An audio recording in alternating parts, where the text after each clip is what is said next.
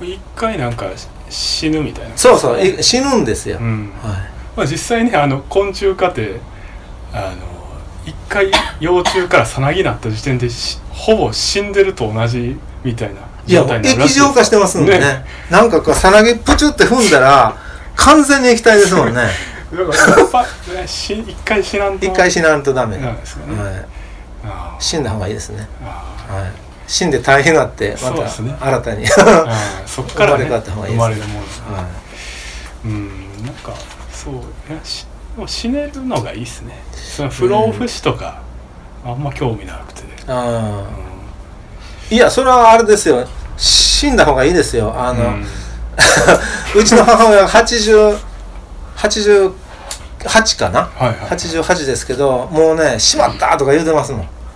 あのししまった行き過ぎた言って。なんかこう死ぬ死んでもええと思う時期があったらしいんですよ。なんかそういうタイミング。そうタイミングを逸ししてああのもうなんかしんどいだけみたいな感じ。ーうーん。で親父は去年死んだんですけどうんうん。親父はねあの結構衛線行ったんちゃうかな。はあちょうどそのさなぎになる時期に死ぬい、そうそうそうそう、うん、人間ってねそんなにねあのずっと永遠の命みたいにいらないと思いますね。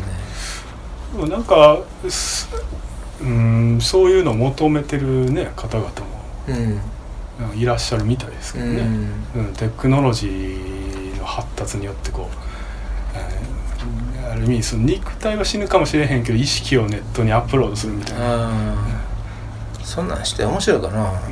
うん、ねでも山中伸也教授言ってたけどその臓器を取り替えて、そのまあ例えば肺やったら肺を取り替えて iPS 細胞で作り作り直して埋め込むことは可能やけど寿命そのものは伸ばせないって言ってましたよ。ああ、なるほ傷んだ臓器を取り替えることはあの iPS 細胞で可能やけど、どそううーんなるほど。うん、なんかちょっとよくわかんないけどた多分別の原理が働いてるんじゃないですか？そうの死のスイッチがどうしても入ってしまうみたいな、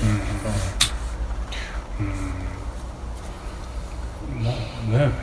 でも石倉さんが書いてた面白かったのはそのいわゆるあの福岡伸一さんも書いてるけどその、はい。口の中、はい。口の中をこうまあ胃カメラをねこううん。ね通していったらその例えばここは外じゃないですか。はいはい。外で口の中もまあ言ったらこう裏返していったらうん。外じゃないですか、はいはい。で食道も外胃も外腸も外、で肛門まで来て全部裏返るみたいな。うん。ということはその内臓の食べ物が通っていくあの内臓の壁っていうのは全部外なんだよ、はいはいはいほんでその腸内細菌っていうのはその外についている菌であうんってだからこの手のひらとかについている常在菌。うん。常在菌と同じなんだっていうね。それは面白いですよね。ですね。で外臓っていうことを言うあー石倉さんね。石倉さん。はい。内臓じゃなくて全てが反転して何？内部が外部にそうですね。なってそいるようなもん。のそれこそ、えー、田畑やその自分の住んでる風土は実は自分の内臓をひっくり返した姿なんじゃないかっていうその自分の内臓とのこうつながりがある空間として外臓みたいなことを言ってありましたね。うん。でそのなんかこう人間の腸とかとはい、その木の根っこ？あ木の根っことは、まあ、同じ構造ってあいうか、はいはいはい。木の根っこの表面にもいろんな細菌がついていて、で我々の内臓の表面にもいろんな細菌がついている、それはもうほとんど同じ構造をしてるんだっていう、何でしたっけほんで働きも同じなんですよね。働きも。栄養の吸収とその人体を守るそうですね。エネルギーの取り込みと外敵を排あ除するみたいな、ね、はいあれはね多分そのデイビッド・モンゴメリっていう人のえー、っと何でしたっけ？なんとかいう本「土と内臓」でしたかね。っていう本からの発想やと思うんですけど。うん。なんかねいやでも僕あの石倉さんの外造っていう概念好きなのは、うん。エロいじゃないですか。あ なんかあのこの追肥の中の定談でも語ってはりますけどご自分でも。あの田んぼとかやっててその作物とか土に触る時に自分の内臓に触ってるような感覚があるみたいな。そのだからそれが身体性の力が外臓と考えることでこれだけそのテンション上がるみたいな。めっちゃわかると思って。なんかいやしかもなんですかね。僕ね今後その200年計画であの棚田のこう続きの杉山があるんですけど杉山をどんどん杉切ってって雑木山に戻していきたいなと思ってて。ああ杉がまあ人工的に植えたやつそうなんです。よで杉ばっかり植わってたらその下で田んぼやっててもやっぱ水が悪いんですね。その悪いってことないんですけどその、えー雑木山よりもやっぱり養分も少ないし杉が全部吸っちゃうってこと？いや杉って落葉しないじゃないですか。ああ腐葉土ができないそうなんですよ。それのあれが液体がエキスが流れてこないしうーんあとそのえ面白くないんですよ単純うん。に生態系としてもね、うん、すごいモノカルチャー的うなん杉ばっかりで山頂まで。花粉もすごいんじゃないの？ああそうですね。もうなんかうんまあ田舎におったら逆にもう鼻水ダラダラでも別にね気にならないというかうん感じなんですけど。いやそれをねだからどんどん切ってってまあ雑木山に戻していきたいなと思って。まあ200年ぐらいかなと思ってね。それはそのいわゆるあの私有地なの？あいやいろんな人のものなんですけど。勝手に切ったらい僕らやそれはもちろん交渉していくんですけどでも今やもうそんな山切ったらあかんっていう人なんていないと思うんですよ。あ全然お金にならないですし、うん、ただただ邪魔なものを持ち物になってると思あそうなんだ。うん、だからまあうまく交渉すればいけるんじゃないかなと思って、まあそのうん切ってどうすんねんっていう話もあるんですけど、うん。それをちょっとでもお金に変えて持ち主の人に還元できれば一番いいなとは思ってるんですけど、うんだからそのね里山2220って僕呼んでるんですけうん。どその計画のことを。もうそういうことやっていきたくて何の話かそっち行ったんやったっけ。そしたら子供を作らない それね僕思ってるんですけど、僕あの僕も僕は森下さんっていう方に田んぼのやり方とか教わってるんですけど、全然何の血のつながりもないんあですよね。そうか。子供じゃなくてもええんだな。そうなんですよ。別にそう逆にあの家族やった方がややこしかったりすることも多いじゃないですか。僕もなんか自分の親とあんまり反りが合わなくて、うん。あんまりもう実家にも帰ってないんですけど、うん。逆にその森下さんとはまあ血がつながってないゆえのそのいい部分で付き合えたかなと思ってていい距離感といいますか、なるほうんだからその辺は別に自分の子供じゃないと受け継げないと僕は思ってなくて。うん、まあ僕も子供いませんけどね。うん。はで逆にその子供の話言うと僕はその自分の育てる稲とか鶏のその子供ができるわけじゃないですか。それって僕の子供やと思ってるんいですよ、ね、あうん。なんかその子供って言った時に僕は当たり前のように人間の子供をイメージしますけどなんか、うん、それも人間に限定しなくていいんじゃないかなと思ってて。うん。なんかそんな感じ。あー。あんまり僕は自分の人間の子供には興味がないというか、うん。ーでも鶏がそんな杉伐採してくれるっていうことはないかあーまあね。らね。まあでもすこんだけ人間おるんで。あ74億人もいればあ一人ぐらいねあとやってくれる。あそれはおるでしょ。人うんそれはおると思いますわ。うん。まあそんなんでやっていきたいと思ってるんです、うん。なんかこう都会に住む人に何かアドバイスないですか？えお前らこうせみたいな。そんな恐れ多くいやいやいやでも僕都会は都会で楽しいと思いますけどね。まあ面白いですけどね、都会は。うん。うん。僕はあのまあその里山とかは、はい。さあのそそっちの方であの十分面白いと思うんで、その都会の方はねうん。できるだけそのなんていうかなその腐っていってほしいんですよね。まあ大変じゃないけうんう。んうんどその例えばそのオリンピックのさはいはいあのトライアスロンでお台場の水が汚水やったっていう話あるじゃないですか。もうああいうの大好きで。もう本当にあの行くとこまで行ってほしいんですよね。うん。どっちかというと。でそれを見ていたいっていうか。うあの取り繕ってもしょうがないから、はいはいはい。もうどんどんボロが出てほしいっていう。もうあのそれこそ腐敗を腐敗。みたい。そうそう、うん、うんですね。うんまあどう都会の人にというか別に田舎の人もそうなんですけどなんかもうちょっと他の生き物に目向けたらいいんじゃないとは思いますよね、うん、僕めっちゃ楽しいんで。うん。なんかなんでこんなに楽しいのにあんまり似たようなことをやりだす人がいないんだろうと思ってて、で都会といえどもねいなんかえいるじゃないですかうん。他の生き物も、なんかそれがでもあのえ目に入ってないというかすうんそんな印象を受けるんで。確かにね、うん。あのゴキブリ一匹出ても大騒ぎですからね、そうですね。はうん。なんかそうね。単純にそうした方が楽しいんじゃないかとは思います。うん。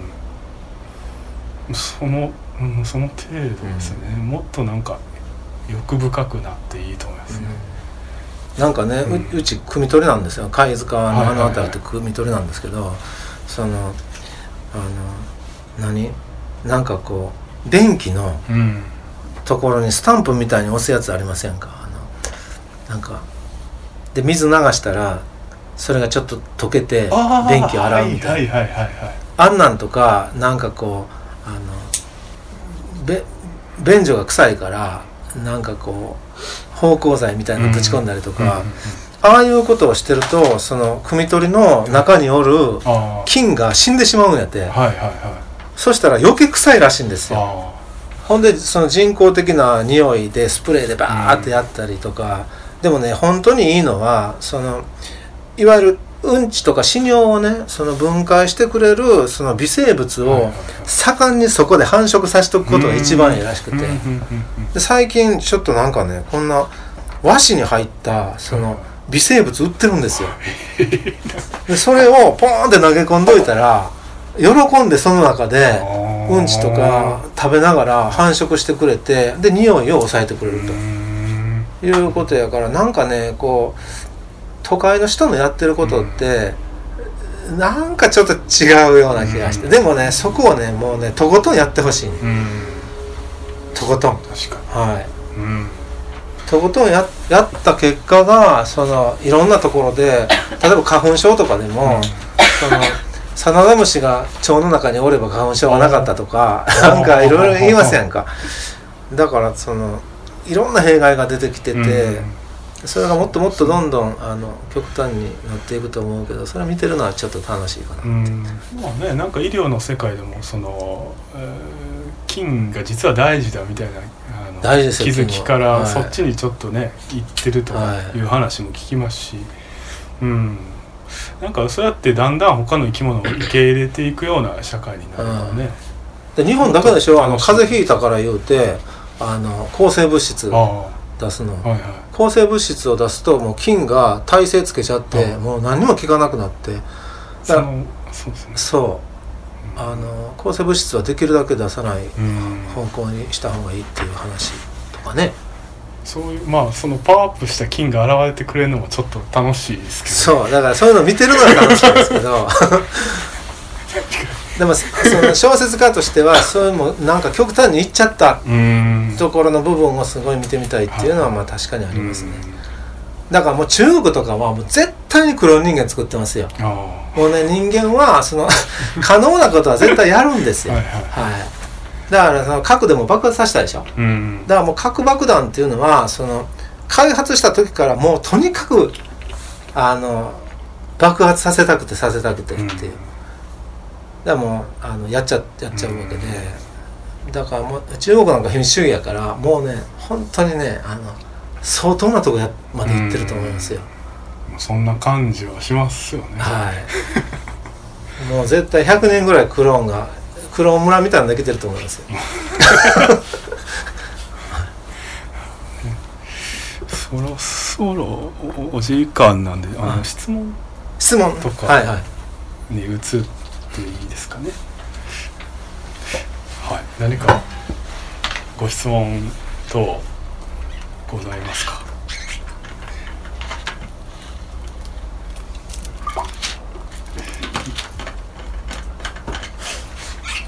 ないので話し続けましょう。ないいいかあああごめんなさいあどうぞ。いいですか？すいません。あの あのマルチスピーシーズって概念出てきましたけど、それで考えるとその害獣っていうのは、はいはい。その人間にとっての害とかだったりうんうん。する、でな多分付けられてますよね、はいなんか付き合い方ってその概念でいうとどういうふうになってくるんですかね。うーん。そこは難しいところですね。多分そのマルチスピーシーズ人類学の中でもあの決まった一つの答えがあるわけじゃないと思いますし、まあ、僕は全然知らないですけどその人類学のことは。うんでも僕の経験で言うと確かにその今田舎っていわゆる害獣と呼ばれる鹿やイノシシその他まあ作物を食べるようなあの獣とかへの対処にすごく苦しんでるんですよね。うんだからそこは容易に、うん、スタンスを決めかねるところかなと思うんです。もう殺さな自分の食べ物がなくなるような状況なわけですから。からもう殺さなあかん時は殺さなあかんでしょうし。うん。うん僕個人の意見としては、うん、僕もそのはっきりはしてないんですけどただその例えば害獣が増えた要因の一つに日本やったらそのニホンオオカミを絶滅させてしまったみたいな人間が絶滅させてしまったっていう要因も一つあると思うので、まあ、人間がそういう状況にしてしまった以上その殺すことまで含めて人間の仕事なのかもしれないとも思ったりします。うん、いやそただうん。でも僕も害獣っていう言い方はあんまり好きではない。ですかね。うん。まあでも答え出ないというかうん。常にその時々で考えていかないといけないのかなとは思ってます。その熊本大学のねその学会があった次の日のその鹿狩りの時にその立教大学のその奥野克美先生そのマルチスピーシーズの、まあ、代表みたいな人ですけど、その人の様子がすごくおかしくてあのみんなでちょっとこう奥野さんおかしいってこう噂してたんですけどうんめっちゃ暗いんですよ。あの表情が。ドーンっていう感じで。でまあ、鹿が殺されてるっていうことに対するそのまあじくじたる思いっていう感じやったと思うんですけどね。そのインドネシアのあのプナンやったかな、プナンっていう村であの現地のまあすごい原始的なね生活を送ってはる人たちのその中にあの入って一緒に暮らしてその、まあ、森の声を聞いたりあの他の動物の声を聞いたりでそのプナンの人々との動物の関わりとかをその中に入って研究してはる人なんで、うん。そのまあその害獣っていう名のもとにその、まあ、無下に殺されていくその鹿に対するそのまあなんていうかその本当の意味でのその儀式的なその尊重とか、そういうのもねちょっと見られなかったんですよね、そのあのハンターが、あのまあうん。いやまあ機械的にね結構やって。だからそれに対する何かこう思いは多分ありはったと思うんですよただやっぱり害獣は害獣なのでそれはある程度頭数を減らさないと仕方がないって。ただそこにもう少しやり方があるんじゃないかっていうのをこう無音のうちになんか訴えてたような気もしましたね。まあ本人に直接聞いてないんで分かりませんけど、うん。うん。でそれは難しい問題だと思います。ですね。ありがとうございます。ありがとうございます。他にありますか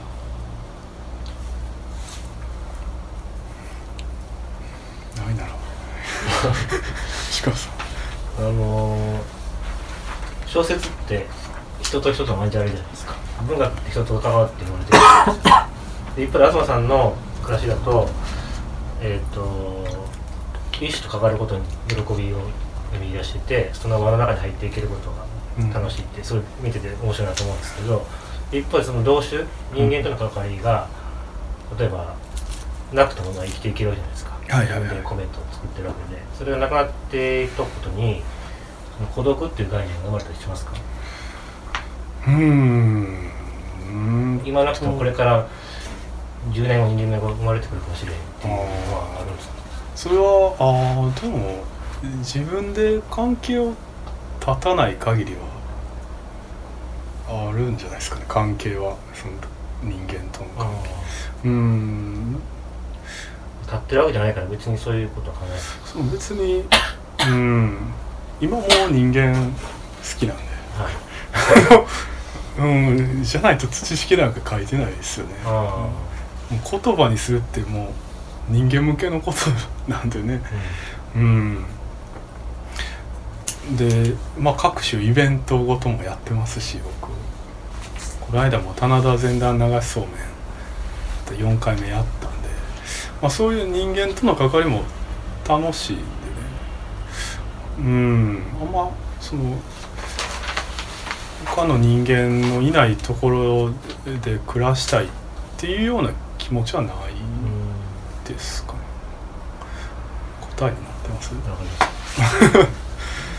うん。人間のいない環境の中ではあのどうだろうなむしろその大都会の真ん中でその溢れるほど人間がおる中で関わりがないっていうのが逆に辛いような気がする。うん。あ選択肢がほぼ人間しかない中でその付き合う相手として嫌のにつながりがない状況そうですね。みたいな、うん確かにね、うん。うん。うん。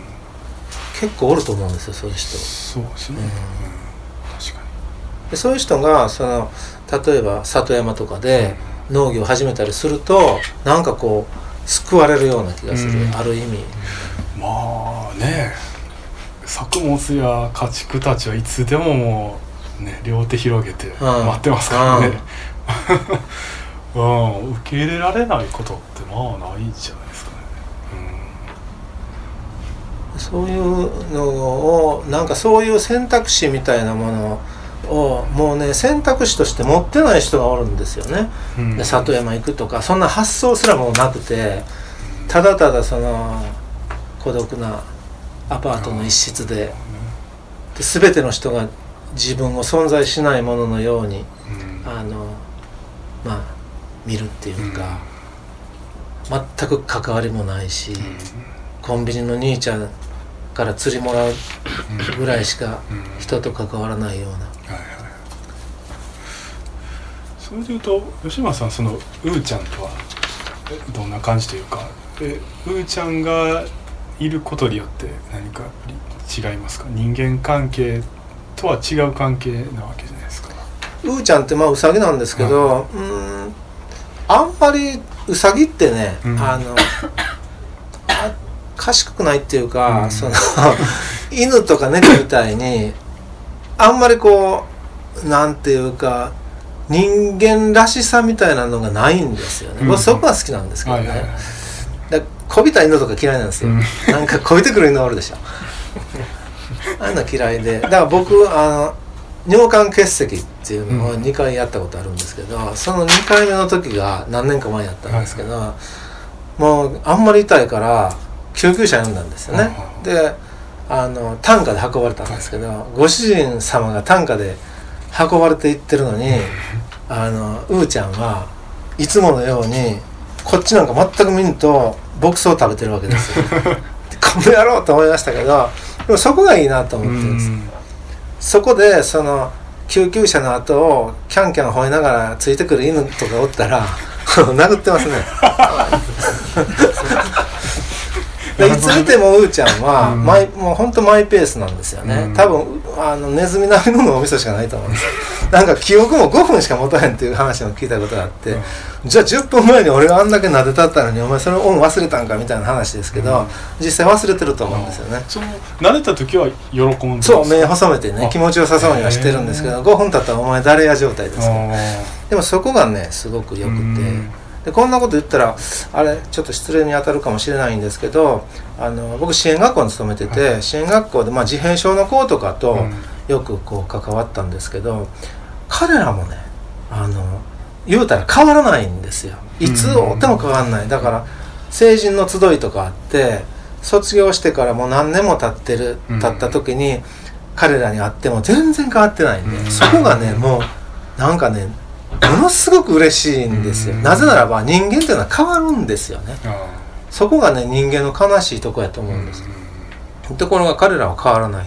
でうん。ウサギも一緒で変わらないんですよ。いつ、いつどんな状況であってもうーちゃんはうーちゃんでおる、うんで自閉症の子もいくつになってもなんとかくんはなんとかくんなんやっていう、うん。その、まあ、体とか大きくなるんですけどでもねなんか普通のなんかあの一般の人みたいにえこの人こんなになっちゃったんだっていうようなその悲しい変化うん。みたいなのがなくてそこはねなんかあの特に草食動物っていうのはあのそんなとこがあるかなって思うんですよね。犬とかはねちょっと若干僕は疑いを持ってるんですけど。うん。変わらないって素晴らしいなって思いますね。鶏もあんま変わんない。そうでしょ、はアホですね。いはい、でこっちがどんなにぐちゃぐちゃになってても、うん。一緒じゃないですか。それがすごい安心するんですよね、でもこっちがぐちゃぐちゃになってる時に変にこう八の字眉毛つけて ペロペロ顔舐めてきたりするとなんかこうかえってうざくないですか？わかりますはい。うんほっといてくれっていうね、うん。その。なんでこんな話 まあその人間以外の関係としてね。うんうん。そううん。でもそうか。でもそれやと人間の中で孤独な人がうーちゃんみたいなのを買ってもあんまり何も解決しないってことなんですか？どうなんですかね？でもあのウサギっていうのはあのなんか人の心を落ち着けてくれる何かがあると思いますね。泣かないし臭くないし、うんトイレはちゃんと決まったところでするし、うん。だからマンションでもこっそり買えると思うんですよね、うん。だからでもあのやっぱりね10年ぐらいで死ぬんですよ。うん。そしたらあの辛いと思いますね。はい、でオウム真理教のねあのなんか信者で幹部で逃げてたなんか男女がいて、はい。それが自首してきたんですけどそのきっかけはウサギが死んだってことですよ、あへえはい。飼いウサギが死んだので自首しましたみたいな。でそのまあロスはあると思いますね、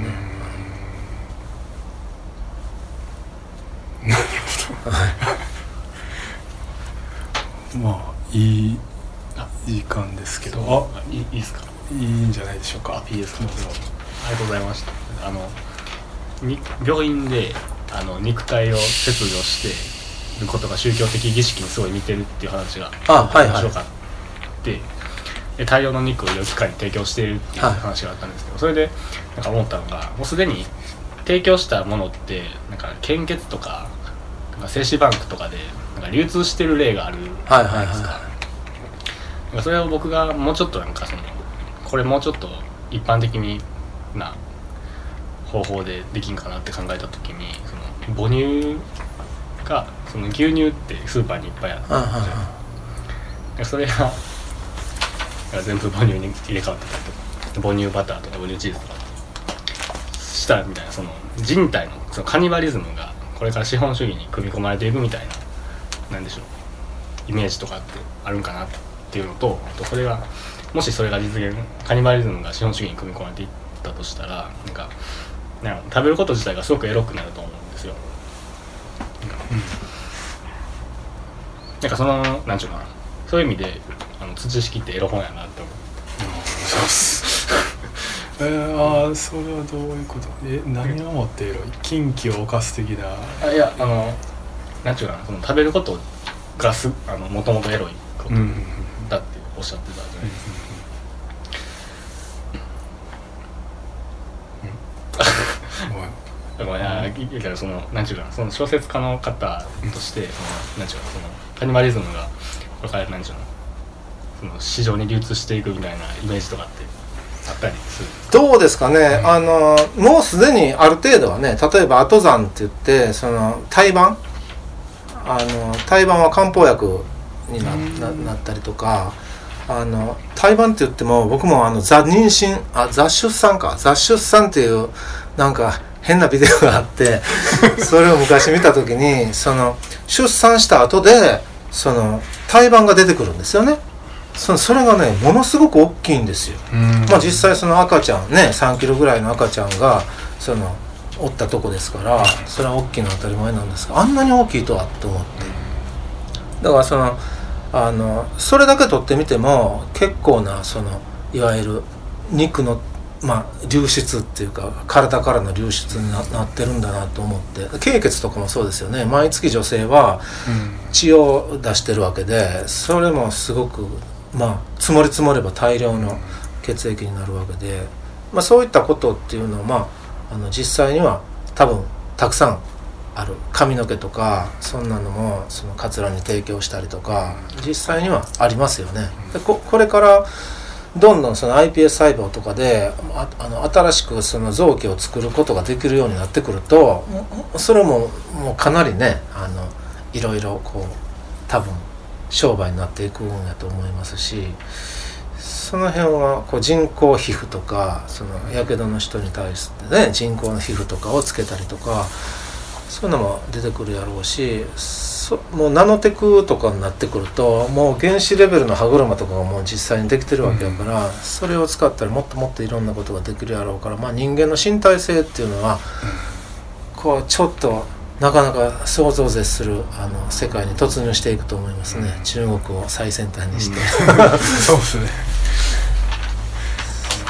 なんか母乳の牛乳とかバター、まあ、ちょっとまあその一部のまんじゅうに流通する可能性はありますけど。まあそれはあんまりななないと思いますけど、はい、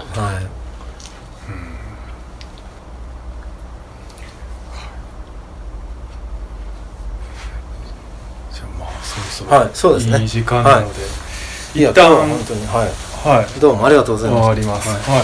ありがとうございました。ありがとうございます。たあありがとうございました本の宣伝しなくていい。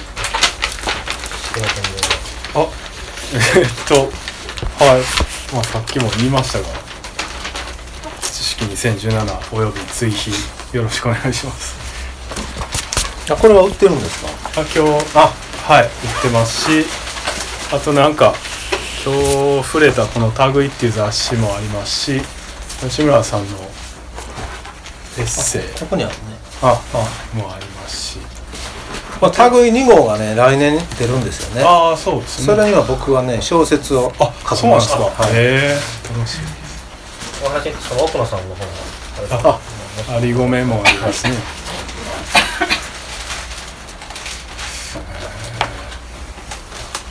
会の方にも漏れなくサインがつけますのでよろしくお願いいたします。ありがとうございました。ありがとうございました